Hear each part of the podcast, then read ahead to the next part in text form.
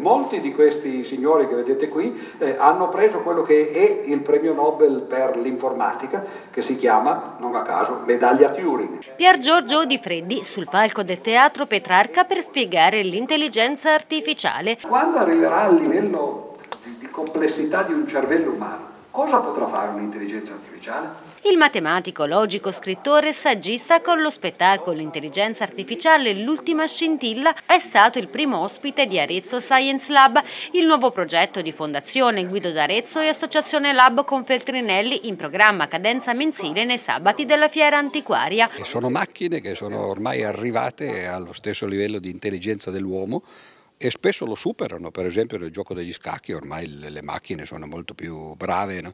delle, degli, degli, uomini no? naturali e, l'intelligenza artificiale sta crescendo a ritmo vertiginoso, e, eh, però l'idea che le macchine poi prendano sopravvento è un'idea molto antica.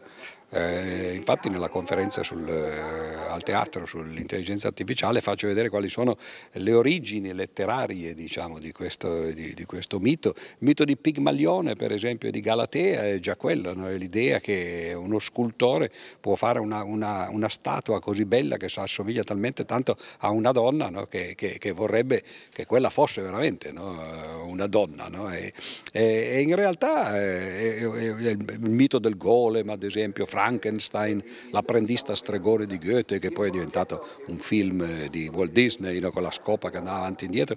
E questo tema della macchina che scappa di mano e che diventa poi alla fine un problema per il suo inventore è un tema che pervade tutta la letteratura o perlomeno tutta una parte della letteratura.